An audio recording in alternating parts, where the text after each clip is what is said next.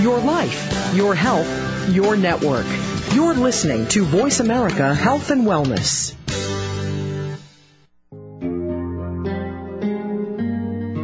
Welcome to Autism One, a conversation of hope, brought to you by the Sensory Learning Center with host and mother of a recovering child with autism, Betsy Hicks.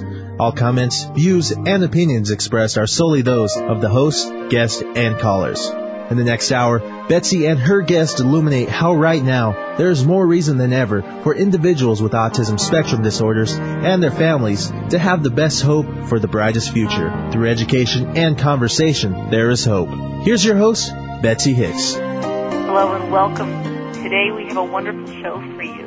We're going to be talking about ways of obtaining the appropriate services and support for our children with autism without going bankrupt. That's the trick.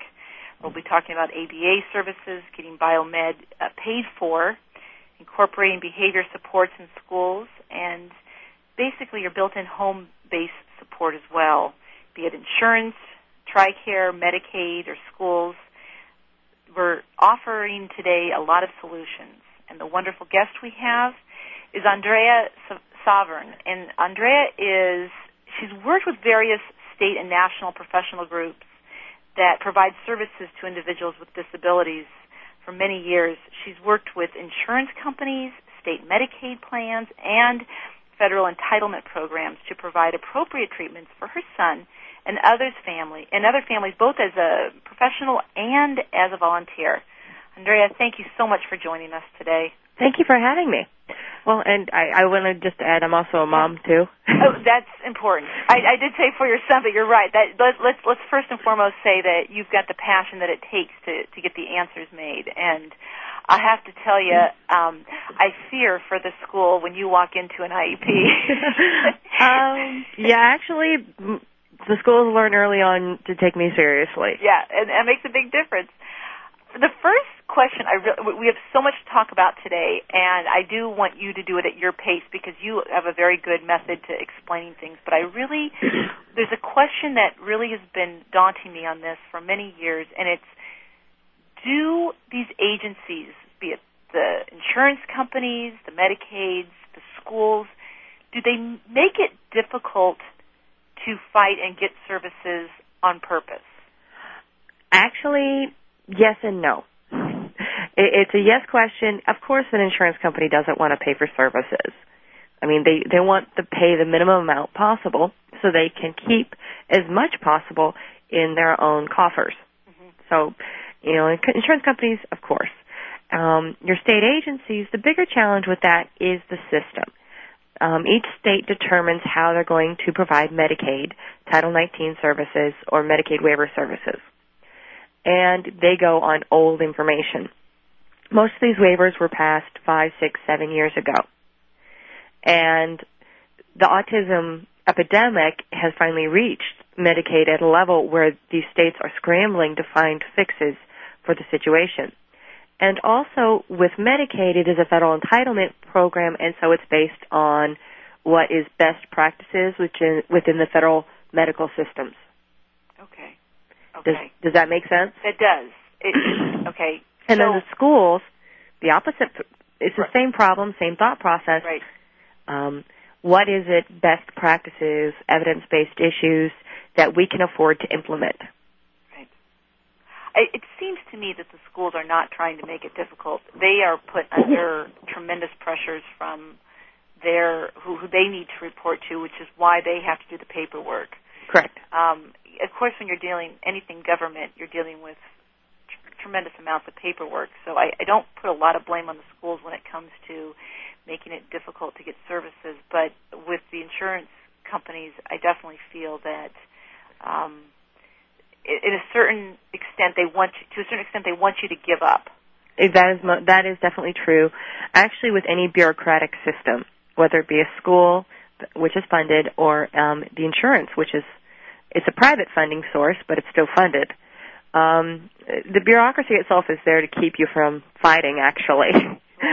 uh, and what I learned to do, and what a lot a lot of parents are learning to do, is not just work with the system, to look to work around the systems, okay. and to work through the the maze that is put in your put in your way. Okay. All right. So let's start with let's start with therapies before Okay. if we could start with the ABA programs first. Okay.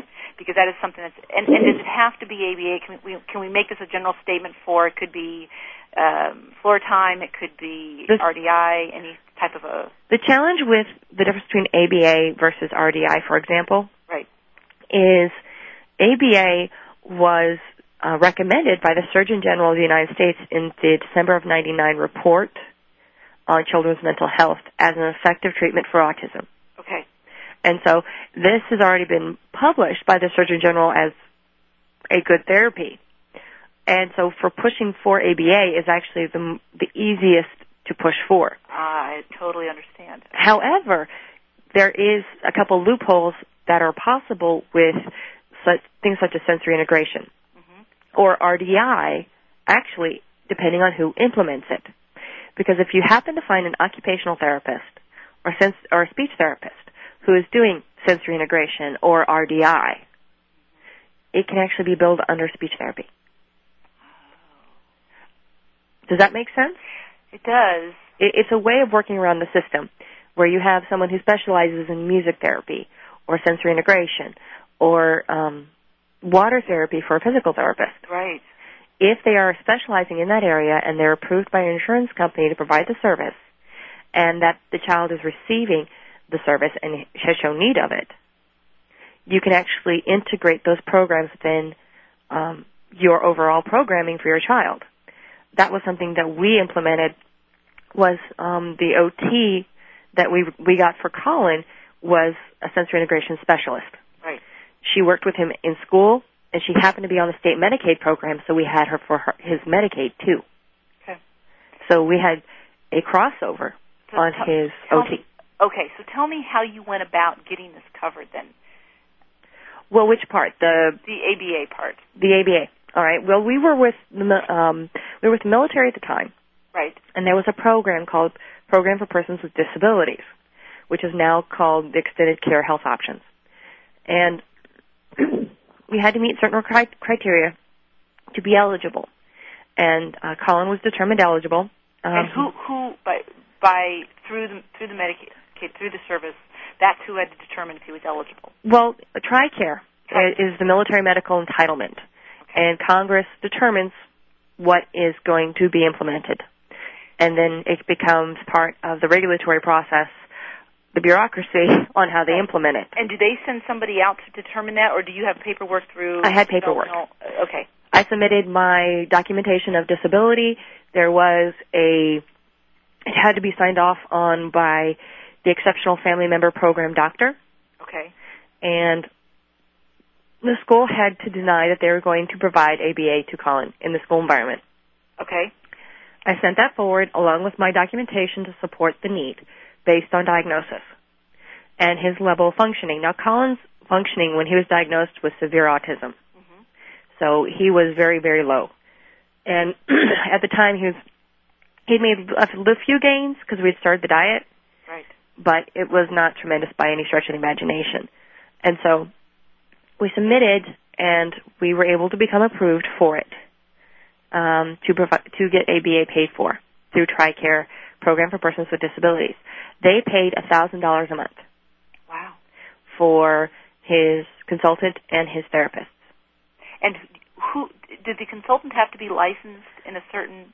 The the consultant did have to be um, an authorized provider for TRICARE, Okay. and How hard was that to find? it actually wasn't. We were we became we were very lucky in that she was a Medicaid provider in the state of Florida, Right. and since Medicaid and TRICARE are both federal entitlement programs, there's supposed to be reciprocity in place. okay. If you're a Medicaid provider, you should be able to become an authorized provider under TRICARE. Okay. Are are there enough of those out there? I mean, uh, is is it when you said you're you're lucky to get her? I mean, is it hard to even find the people to do it? Because even if you could get coverage, that's my that's probably one. Well, the other the other thing about that particular um, for ABA is also they have the um, BCBA um, Behavioral Consultant or Board. There's a there's a national board right. board certification process, and with that, um, actually with TRICARE ha- is trying to determine whether that's going to become their certification process for these consultants, Okay. uh, which is unique for a federal entitlement program to say, well, yep, you know, this is actually a good certification process. I think we're going to determine that these individuals are appropriate to develop these plans for the dis- this disability. Okay. Um, it is actually, when you look at a greater scheme, it's it's quite a step forward. Yeah. But the other challenge comes is it's not necessarily the consultant, it's the therapist. It's the person who comes one to one, you know, five hours a day Right. that most people have trouble getting paid for. Yeah. And the reason for that is, of course, there is no base certification process um, for someone to provide this. Okay. Um, one of the comments that I've heard said is that you know it's easier to get a respite provider who has very little certification process than a therapist. Right. And Well, I can imagine just the training and the the turnover and the training of this has to be a nightmare for a lot of these agencies. It it is it is it, the the training process. And when I worked for the state of Arizona, we had the same problem for our trainers and our and our therapists, one to ones, um, and we called them habilitation providers. And that's a very easy way for me to remember is that they're trainers. They do the one to one basic training. Now, the state of Arizona had their habilitation providers certified. Okay. And so when it came time to switch for the state of Arizona Medicaid program Right. to implement ABA, Right. they could use the habilitation providers Okay. because they're already certified and just for the additional training of the ABA Okay. to provide those one to one. Great. Sorry, I keep interrupting you. So you you continue on because you you've got a you've got a better way of explaining this than I probably could even guide you Yeah. to. And with with TRICARE again being a federal entitlement program, and Medicaid also a federal entitlement program, the bigger change differences is that TRICARE, since it is for the whole Department of Defense, Right. they're really you can tweak. Oh, Oh, I'll finish okay. this in a little bit. it's okay. We can. You don't have to, to, to break that quickly, but that's fine. We're gonna we're gonna take a quick break here. When we get back, we're gonna talk to Andrea Sovern more about how to get these these agencies to be paying for your child services. We'll be right back.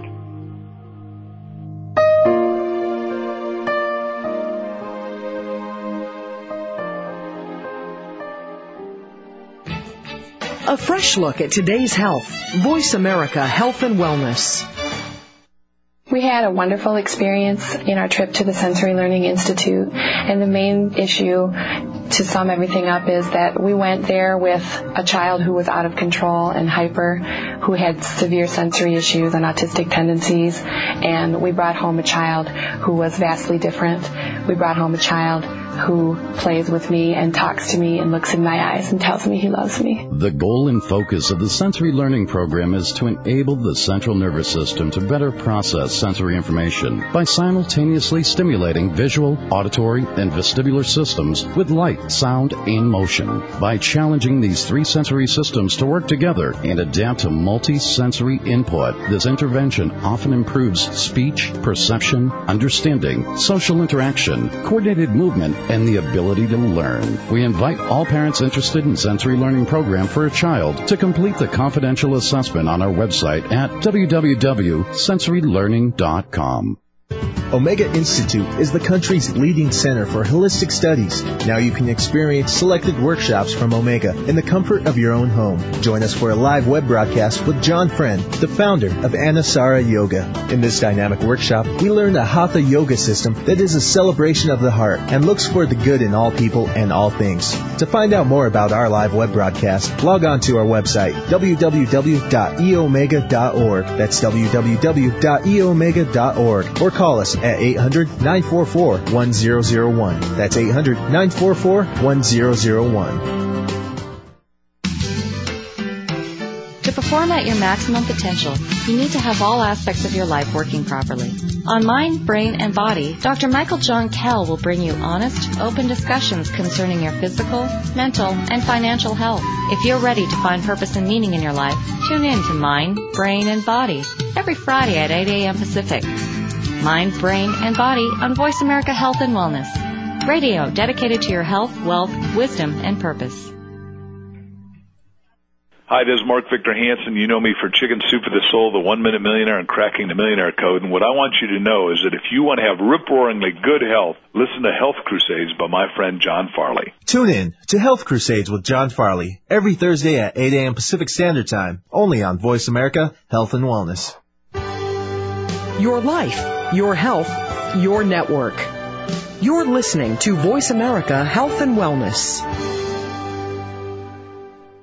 Welcome back to Autism One, a conversation of hope with Betsy Hicks. If you have a question or comment, call us toll free at 866-472-5792. Now back to the program. Here's Betsy. Welcome back. We're here with Andrea Sovern about talking about um, the differences between TRICARE and Medicaid and getting services for our children. Can you pick up where we left off about talking more about uh, those differences? All right. Well, again, TRICARE being the military medical entitlement, it is funneled through the Department of Defense.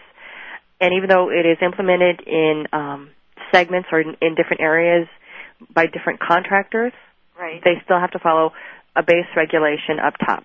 Okay. Now with Medicaid, the challenge there is that yes, you have a you have a regulation up top, but each state chooses how they're going to implement it. Uh, that makes sense. And so it is the way the the funding mechanism and how they're they applied for the money that makes the difference. Now I understand the difference. Okay. Because eh, for example, Arizona, their funding mechanism is much different in that every child who applies and is not found eligible for Medicaid gets Medicaid. There is no wait list Okay. because that's how their funding mechanism with the Center for Medicaid and Medicare Services works. Um, versus another state where they have eighty eighty thousand dollars for this waiver Right. that they've got to spread out between all these kids. Okay.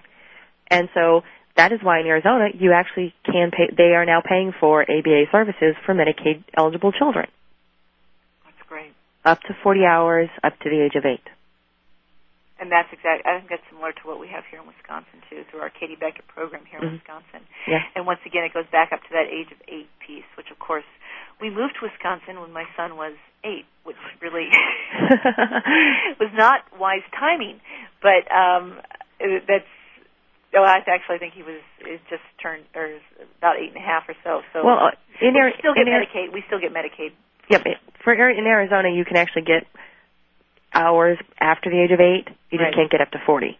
Okay. Well, let me tell you what I did because I was in the position that um, I wasn't going to get it covered through the state, and because I wasn't in as difficult of a financial position as a lot of other families, what I did is I moved real close to a university, um, about 15 minutes away from Whitewater University, who, that actually has a special ed department, and I found by I was able to find you know basically a team leader and for very affordably I was able to run the program myself because in the state of Wisconsin there just there just weren't enough therapists to go around to even come out to come out to your homes. And it was just a nightmare of they'd get to know him they'd be with him 2 weeks and then they'd be gone and so um I ended up doing it privately and but Well, the only way the only way that that saved me was if you're by a university or a college and you can get the students, you can afford to do it a little bit less. Exactly. Well, actually, um, for our program, we would live to near a university, and I ran an internship program Oh, perfect. through the Department of um, Education and also the psycho, uh, yeah, the psychology department. And I had interns come in, and they would work with my son, and then I would report back to their to their uh, their counselor, Right. and they would actually give them a practicum for it. okay, that's that's perfect. That's And- the perfect thing to do. Yep. I, I, again, we had a thousand dollars a month, yes, Right. um, but I still ended up being lead therapist, doing Sure. all the documentation. um, no doubt there. and one, my my um, husband at the time, he was an um, sergeant. Yes, a buck sergeant in the army. So we made very little money and we lived off post. Um, and I was I was not working. Yeah. So I made everything. We didn't go out and buy cards. I made them. Yeah. Um, we used everything in our household as ways of in his programming to to encourage language. So yeah, do you, you have do you have lists of things like that that you've personally made? I, I would love to. I, I- I bet you've come up with some just really innovative. Actually, I do somewhere. and I'm- We've moved so many times with the military, so it was. Right. Um, but yeah, I do have somewhere um, his box of. I called it the box of wonder, because you just never really know. And Okay, You- they're expensive. I mean, the, the the materials that are used in these programs can be outrageous. Well, and that's what I never. I never quite understood because you know McDonald's toys were happy things, Yeah. and they were wonderful reinforcers. Yeah. and you want to teach them about tableware, go grab it. Um, Right. We we had plastic anyway, so you grab bowls, plates, forks, spoons. Yeah. Um, you want big and small, big bowl, little bowl. It, that was the way we worked it. Was very much we looked around our environment. What can we use? The other thing we did was we also integr- in, integrated a lot of games. Okay. Um, at the time, Colin was very, very much interested in Blue's Clues. Okay. So I made paw prints. And I took Velcro and I'd stick them all over the house. Oh, that's neat. And he had a handy dandy notebook. And we would go around, but he had to say what it was. Great. And then he would get the paw print. And then he gets a paw print. Perfect. So it's really, it's environmentalizing. But it's being very creative with your environment. And when you're sitting at the table, Colin was not one for sitting. Right. Um, we were happy when we got five to ten minutes of sitting. But he was three. Right. I can live with that. Um, so we, it was building on what his natural curiosities were, and focusing on his strengths, and that's part of that on the budget thing is not going broke. Right. Was you've got re- really had to be creative, and I was very, you know, we were very creative in how we did it. Um, that and also making, we had started the diet as I said earlier, and you know, I made all the food myself. Right. Which I, you know, it's funny. I've gone back to that. I started that at the beginning, and then I did a lot of packaged things for a while, and now I'm going back to making. As my son's get, he's gotten so much better, I definitely have more time freed up to be able to do that. But also because I'm just tired of all the extra fillers they put in everything. It's just a purer product when you make it yourself. So I have a tremendous amount of respect for for making things um, yourself because I, I have to say that I have seen I've seen so many families go into financial ruin because of autism. I mean, it's Mhm. it's just tremendously sad to me how this happens. Um, but it also starts, I think, unfortunately, with this attitude of, well, it doesn't matter, money means nothing, we'll do whatever it takes. And then at the very beginning, all the money is just being shoved out and shoved out and shoved out. And then all of a sudden, the, the, the credit card bills are up to the top.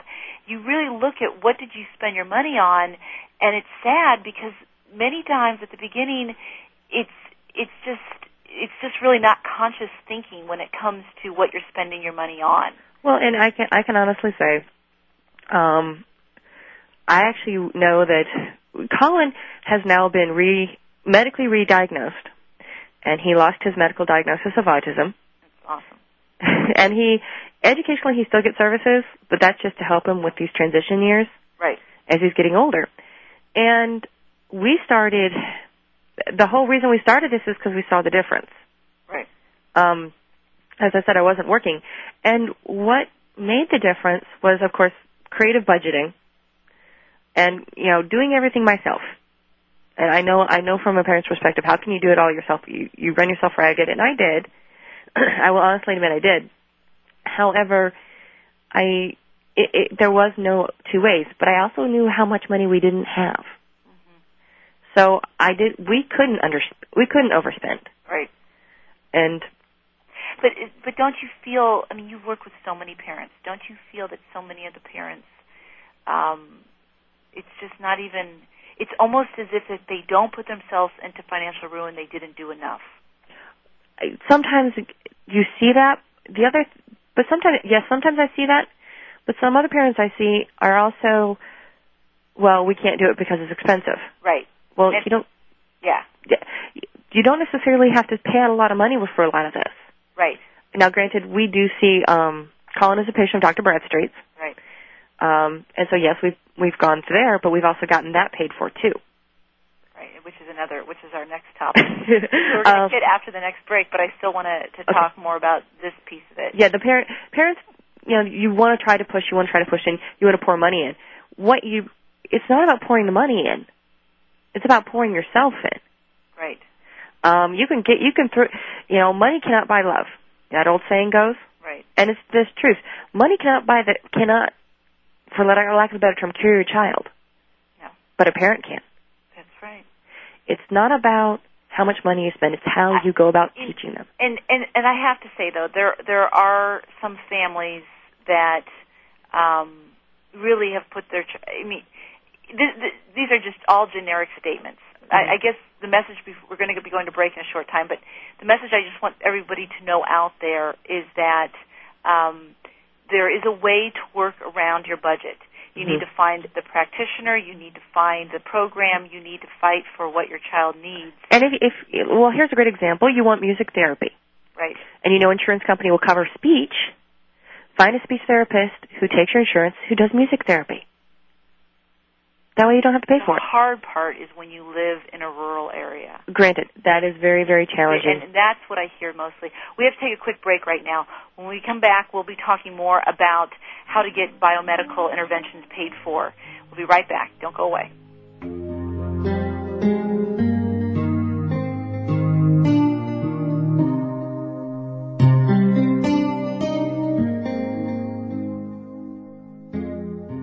Opinions, options, answers. Voice America Health and Wellness. We had a wonderful experience in our trip to the Sensory Learning Institute, and the main issue to sum everything up is that we went there with a child who was out of control and hyper, who had severe sensory issues and autistic tendencies, and we brought home a child who was vastly different. We brought home a child who plays with me and talks to me and looks in my eyes and tells me he loves me. The goal and focus of the sensory learning program is to enable the central nervous system to better process sensory information by simultaneously stimulating visual, auditory, and vestibular systems with light, sound, and motion. By challenging these three sensory systems to work together and adapt to multi-sensory input, this intervention often improves speech, perception, understanding, social interaction, coordinated movement, and the ability to learn. We invite all parents interested in sensory learning program for a child to complete the confidential assessment on our website at www.sensorylearning.com. The pressures to be thin or ideal go beyond the Hollywood headlines. In fact, those suffering from eating disorders in the U.S. number in the millions, and eating disorders such as anorexia nervosa, bulimia nervosa, and binge eating are more common than Alzheimer's disease. Eating disorders affect men, women, adolescents, as well as young children. On Understanding Eating Disorders, Dr. Tom Scales, an internist and psychiatrist, uncovers the causes and characteristics of various eating disorders and shares his expertise on current treatment approaches. Expert guests and personal stories from some who have recovered reveal the depth of emotional conflicts of these dangerously obsessive conditions and the resolutions that work. Tune in to Understanding Eating Disorders with Dr. Tom Scales every Wednesday at 2 p.m. Pacific, 5 p.m. Eastern on the Voice America Health and Wellness channel. Understanding Eating Disorders, the cycle of eating disorders can be broken. Opinions, options, answers. You're listening to Voice America Health and Wellness. Welcome back to Autism One, a conversation of hope with Betsy Hicks. If you have a question or comment, call us toll free at 866-472-5792. Now back to the program. Here's Betsy. Welcome back. We're here with Andrea Sovern, and we're talking about how to get everything from your therapies to your medical coverage through not only your private insurances, but if, more importantly, through the Medicaid and through the state plans and things such as TRICARE. Um, let's talk now about biomedical and getting that paid for because let's start with the fact that most of the doctors that are treating any sort of vaccine damage or anything in that realm of thinking. Um, and I don't want to just call it the DAN protocol because there's a lot of other doctors who practice that without doing the DAN protocol. So, wh- whatever it might be, um, very few to none of these doctors are going to be Medicaid, Medicare providers. Is that correct? Correct. Well, it, it really depends on the state and if they've decided to ex- at least accept Medicaid. Um, some can. It just depends um, on their training and their willingness. I've had um, our doctor. There are some doctors in the state of Arizona that are more willing and open to the thought of helping these kids and looking at the actual medical issues. Right. And that is, it's a real paradigm shift. Um, not so much for the families, but for the medical community, is that they're actually opening up to the thought that there is something medically wrong with these children. Right. That has nothing to do with the mental health diagnosis of autism. But, and but as as a Medicaid Medicare provider, if a doctor is a Medicaid Medicare provider, there are certain guidelines that they are required to follow, aren't they? And one well, of them is is you know the vaccination piece. Yes, there is a vaccine. Well, not necessarily. You can still waive that. Okay. Um, Colin, as long as you have an exemption on vaccines, right, a state exemption on vaccines, they can't force you, and you cannot be discriminated against. Now, the Medicaid system at this time recommends that a doctor really should only, time-wise, has between three and I believe seven minutes is maximum with each patient. Correct. And you know as well as I do that these kids are not come on in, here's your script, have a nice day. That's true. So how is a doctor supposed to do that in seven minutes if they're a Medicaid Medicare provider? It can be a challenge. It can be. I, I've seen it done where you've had a Medicaid provider who works with a DAN doctor, okay. or someone who's that. That's where I can see it working. Okay. It, work, it, can work very well if you have a cooperation with the doctor. Now, um, I found some doctors who are very willing to work with other doctors for other issues and to get things for tests run. Right. Um, because you can get the, the majority of the, you know, some of this blood work you can actually get paid for. Certainly. The SAGE test. Right. Can right. be done can be done through um, TRICARE and through these other things, as long as it's the Medicaid provider who writes the script. Sure. So these are possibilities.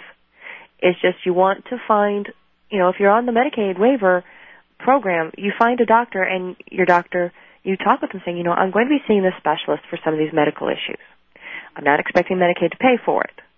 I will pay for it. However, would you be willing to work with this doctor? That's, the way to word it. That's perfect. Because that's huge.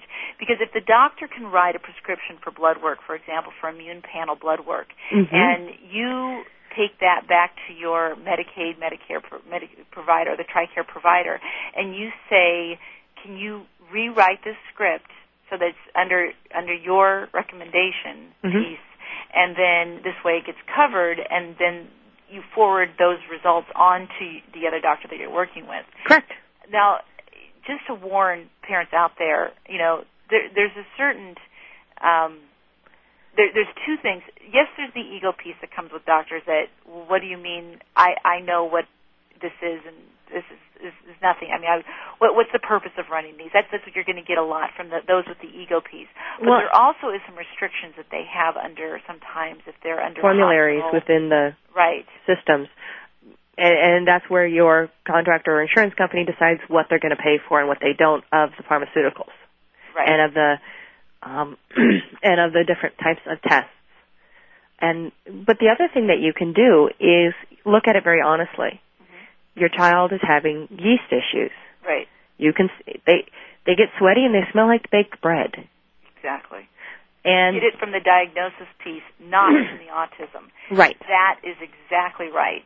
And and you you really push that with your with your regular doctor. And ask them and say, "Can you not smell this child? I can." For those of you who who have not heard my previous show, I did a show with Gail Borgard, who works um, and it's on archives for um, Voice Voice America and Autism One, as well as my website at Pathways Med. But just so that you know, she we we spent a lot of time talking about everything from um, how to deal with heavy metal toxicity. Not calling it necessarily heavy metal toxicity, but she has she has really great terms of, of what you need, what they need to hear in order to get it covered, mm-hmm. and that that's really important because. Um, you do not want to be bringing up the autism piece. There are a couple of states, I believe Georgia is one of them, though I might be wrong, but Georgia is one of the states that will um, take autism and go further with it biomedically than other states will. And I know in New York where they just passed the legislation um, for changing the definition. Right. They actually will take the legislation is meant to take it further as well. Okay. And California also um, under AB 88 allows for more leeway in getting um, things paid for through insurance.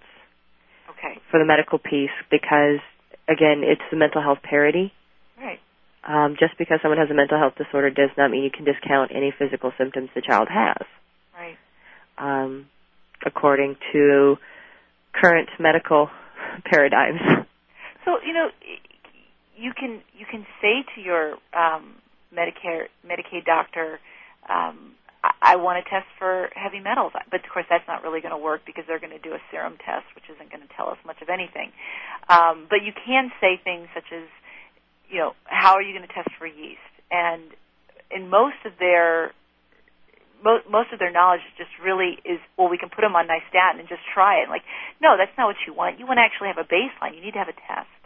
So please, um, anyone listening out there, find, keep keep going to a doctor within the system until you find one who's willing to cooperate with you. Because there are some that are out there, and yes. they're and just like you said, Andrea, they're emerging. But um, you may not may not be the first one that you come across, right? And, or the second, or the third, even. well, and see, where we were just at in Arizona, it's a small town, and there were two or three doctors who were willing to work with um, different doctors. Actually, my son's doctor w- worked with Dr. Bradstreet's office. Right. Um, on a lot of what we did, we got a lot of things paid. I mean, quite a bit paid for, um, just by helping build that bridge and those partnerships. And even now, since we moved to Indiana, they're the doctor we have now. I get a script and I take it in and we'll run this test, we'll get this prescription rewritten, and it gets paid for. Right. But I also took the time, to, part of it is also you as a parent taking the time to develop those relationships. Yes. And getting to know the doctor and knowing your child and being able to describe what's going on. Yeah. Right. In detail. Um, and this kind of goes actually to other areas with insurance, with medical, and actually with educational too, is knowing your child. It's very hard to get educated as a parent um, if you try to stay within your community. However, you go to Autism One Radio, of course, Voice America, and Autism One Radio. You can sit in the comfort of your home and listen to lecture after lecture after lecture on topics that you think are about your child that education is what wins the battles when you go into the schools or when you talk to your mm-hmm. insurance mm-hmm. companies or your doctor because they'll walk all over you if they know that you don't know, you know, well, I was told that a diet might be beneficial. You don't really know why, and I think my child has food allergies to gluten and casein. Well, then they'll be like, okay, well, let's give them a pin test for you know, gluten casein. No, that turned out fine. Well, it's not an allergy to gluten casein. It's a it's a inability to break down a peptide, and and and that's where it, to know the words to have to use will help you. And there are plenty of free ways to get education. Yep. That that's for that is very very much affirmative, and also the the way you describe it. When we started the diet for Colin and uh, we went in, we had a script for the diet, which helped us but also I described to them what would happen when he got something he wasn't supposed to eat. Mm-hmm. They didn't believe me until the first time they gave me something. I know. And uh, we we lived with it for about a week of the problem. Yeah. But the, when they see it for themselves, right. Um, the same thing came with the one-to-one training we were doing with the ABA program. You can show them it's effective. You know, you say you want to make these changes. Okay. First, tell the school how it's effective for your child. You know, you were able to show them that you can get him to calm down in ten in by the count of ten. because you've gotten him to the point to count calm down by the count of 10. Right. And all of a sudden, they like you. Yeah. And they would be willing to do more for you. Yeah. And let's say you go in and you want to start um, a ha- start doing some ABA programming in the school. Just a couple of the little skills. Right. Show them how it works. Yeah. Show the teacher. Right. Show the aide. Don't necessarily take it to the IEP, but show the show the people that are working one to one with your child how it works. Because then you also get their respect because you're show they show see you as knowing your child. And when you're at the table at the school, if they respect you as a parent, as someone who knows the child and actually wants was in the best interest of the child. Right. You know, you, you don't want to walk all over the school, but you want your child to succeed in the classroom. They're more more than willing. They're more apt to work with you as a parent. The schools are going bankrupt. There's there's no question about it. It's, ha- it's happening in, in cities all around. Um, and, and I have a lot of sympathy for the schools because of the fact that it's been the government that got these kids sick, and now these individual city schools and um, county schools are the ones really having to deal with the brunt of all the disabilities that are coming Yeah. into fruition. My my mother-in-law um, worked has been a teacher for 35 years in elementary school, and since she's worked with our son, she it's actually helped her as a teacher because she um, she recognized that there's this influx of children with autism and ADHD. Ten years ago, she didn't have any in her classroom. Right. This year, she has eight. Yeah. yeah, Okay, we're we're gonna and that's a small rural town in Iowa.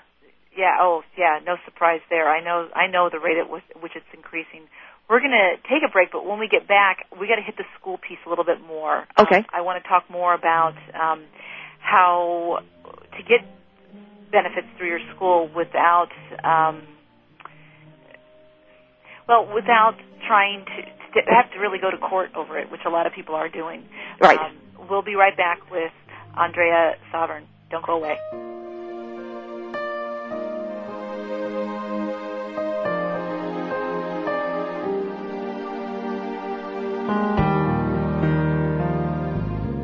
Learn more. Live better. Voice America Health and Wellness. We had a wonderful experience in our trip to the Sensory Learning Institute, and the main issue to sum everything up is that we went there with a child who was out of control and hyper, who had severe sensory issues and autistic tendencies, and we brought home a child who was vastly different.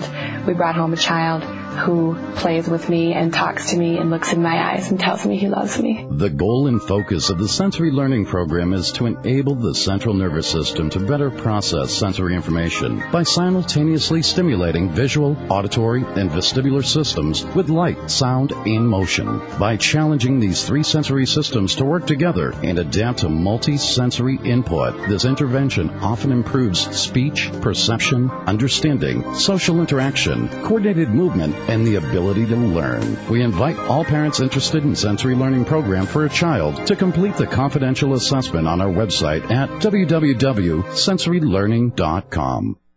Omega Institute is the country's leading center for holistic studies. Now you can experience selected workshops from Omega in the comfort of your own home. Join us for a live web broadcast with John Friend, the founder of Anusara Yoga. In this dynamic workshop, we learn the Hatha Yoga system that is a celebration of the heart and looks for the good in all people and all things. To find out more about our live web broadcast, log on to our website, www.eomega.org. That's www.eomega.org. Or call us at 800-944-1001. That's 800-944-1001.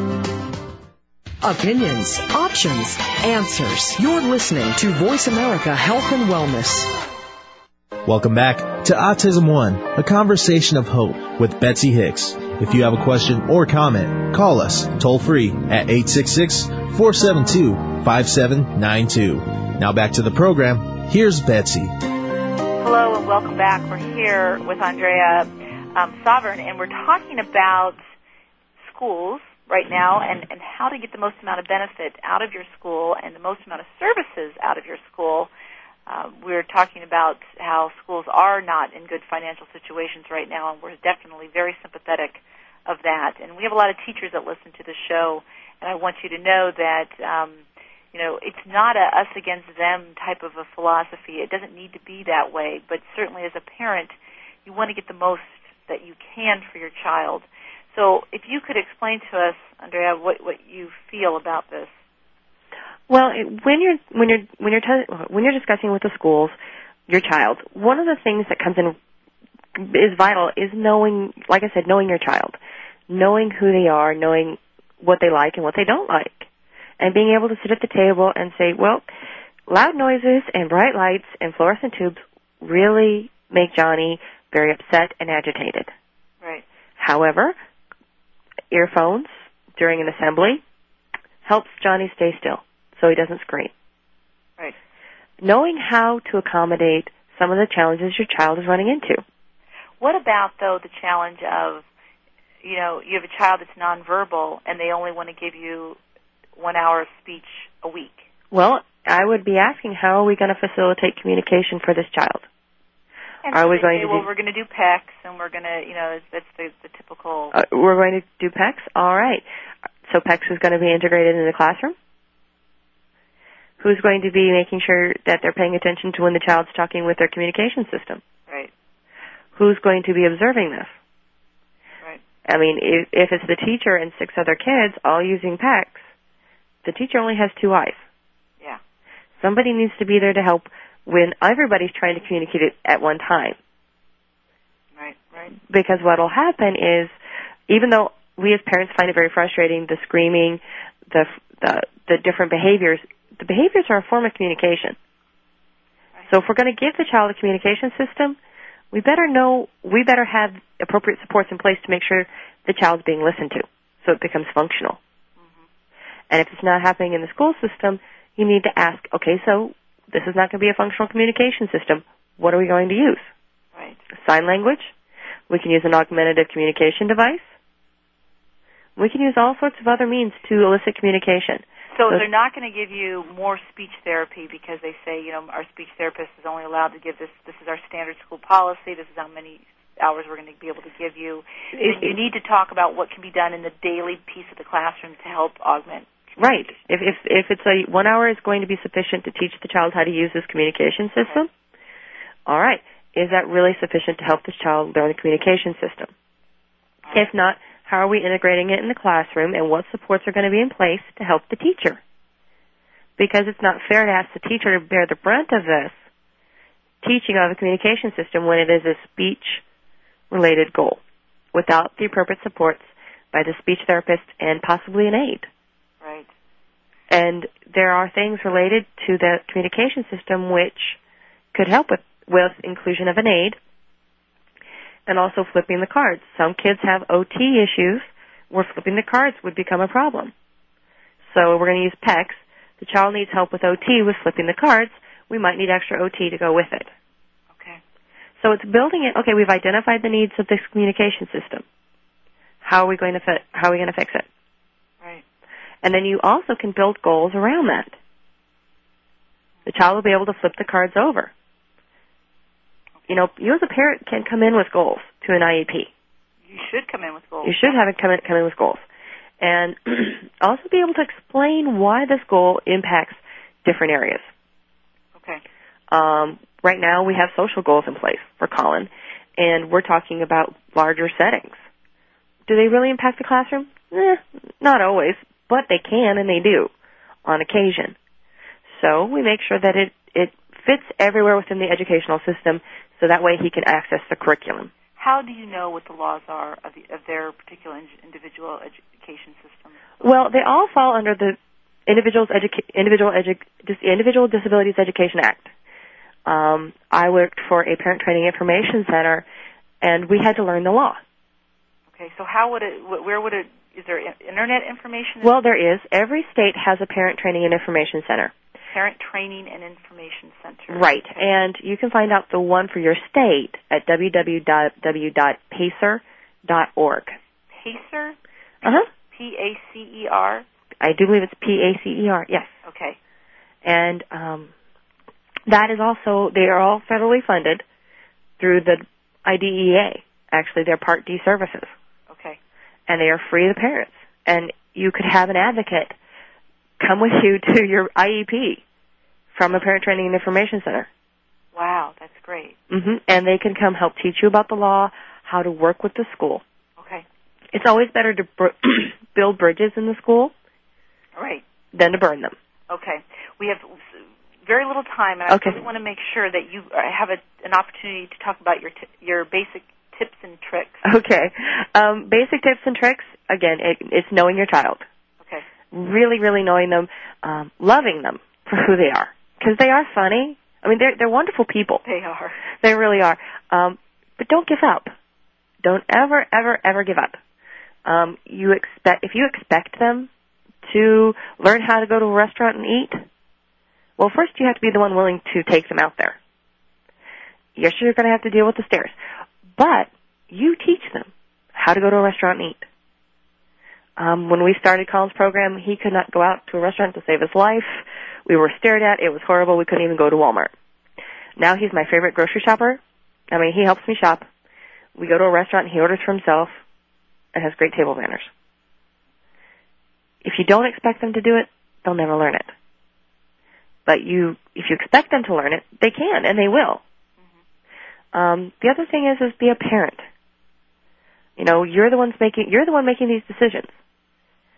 Um, in my family, we do things a little bit differently on some stuff than other families because we're a lot more relaxed on certain parts of life. Right. So that's okay. But we made that decision. That wasn't as important to us as Colin talking. Right. um, it's when you make the decision, you stick to it. You make the rules, the boundaries, you stick to it. Because a three-year-old, no matter, uh, regardless of ability, can manipulate a parent to do whatever they want to do. It's how they manipulate you that makes the difference. I have three-year-old nephews that have that are very, very good. Right. Right. Okay. So it's like, if you've made the decision, this is my boundary, we're sticking to it. Yes, you're going to have a battle of wills, Sure. whether the child has a disability or not. It's just how you respond to it that makes the difference. Um, our first behavioral therapist gave me a wonderful piece of advice. Move your buttons. Ah. When your child, Press. oh yeah, when the child, regardless of ability, is is really wanting their way, they will push every button you have. Yeah, I know my son's good at that. Well, so so is my daughter who doesn't have a disability. uh, tell me about the advocacy piece that you Okay. practiced. Um, basically, advocacy is learning to stand up for yourself and your rights. Okay. Whether it's the school, with the insurance companies, especially the insurance companies, um, whether it's the federal entitlement programs, it's saying, no, I know my rights. Make sure you learn them and you know them and you can stand up for them. Um, be willing to not take no for an answer. Appeal. Definitely. fight for what you believe is the right thing. The other piece is, is if you believe what they're doing is wrong, don't be afraid to use the court system effectively, or even better yet, the political system. Good. We now have a 501c4 in the autism community who fights our political battles for us. We don't use it, we're not using it yet, as well as we should, Right. but they look at the autism related issues. Now granted, our nonprofit organizations have been giving us information, but the only one is actually set up to fight for us. Sure. Um, and that's the 501c4 Okay. because of federal regulations on nonprofit organizations. The f- other ones can get in big trouble for lobbying Congress. Yeah. but, uh, and that's just, be willing to look at what's going on in the political landscape, understand what's going on, um, how No Child Left Behind pa- influenced our education, our ability to get our children educated, how um, some of the insurance regulation, insurance laws going through, the one in New York State that was good, the ones in other states that are trying to limit coverage Sure. are bad. Um, be aware and understand that you're going to have to fight somehow. Do you offer your services for hire? Well, I'm working on trying to get a 501c3, a nonprofit set up, so I don't have to ask parents to pay for it. Yeah, good for you. Um, I would prefer to do it that way because I don't, I don't like taking money to help families. you are so good at making sure that money doesn't doesn't come out of anybody's pocket, and that's that's a wonderful. definitely have. Well, and that's the thing. I, I I don't feel right doing that because that's you know that's I've always teaching. You're teaching. That's that's exactly what it is that you teach. yeah it's teaching how to not spend money. So why should I ask you to do that? but if if there were any groups that wanted me to come and and speak, I would be more than happy to do so. I um I'm an Autism One presenter. I do have a radio show on Autism One as well. Um, so I'm more than happy to go speak. I would prefer a group come and ask me to do it, and that I don't mind so much as long as they pay my expenses. I don't really care. Definitely. What, what's your web? What's your um, email address? Okay, my email address is a sovern, a s o v e r n, at Collins Journey, k o l i n s, journey dot org. Um, Colin actually has his own website. Yay! Yay! Uh, which shows his evolution. That's great. Um, from both into and out of autism. Which I'm assuming the, the um, address is collinsjourney dot org. Dot org. Yep. Very, very good. This is great. We've gotten some wonderful information today. Um, I, I want everybody listening to really understand that um, there are all different ways to go about this this journey. Pretty much the Mhm. same the same journey that she's speaking of, um, and you, you've really, Andrea, really helped parents to realize that it doesn't always have to be about money. No. Um, there are ways through either the government, through the schools, um, and through support in your own community. That's a whole other subject on its own. Real, real, real quick, I want to leave this Yeah. with the parents. Is that um, uh, my son is now recovered, and we have zero debt relating to him. Good for you. Amen to that. Well, thank you everybody for joining us. We'll be back next week. Thank you. Thanks. Bye bye. Bye bye.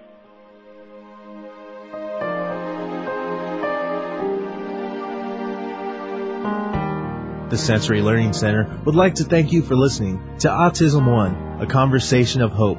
To contact Betsy or get more information, visit autismone.org. Tune in next Tuesday for another hour of education and conversation on Autism One, a conversation of hope with Betsy Hicks.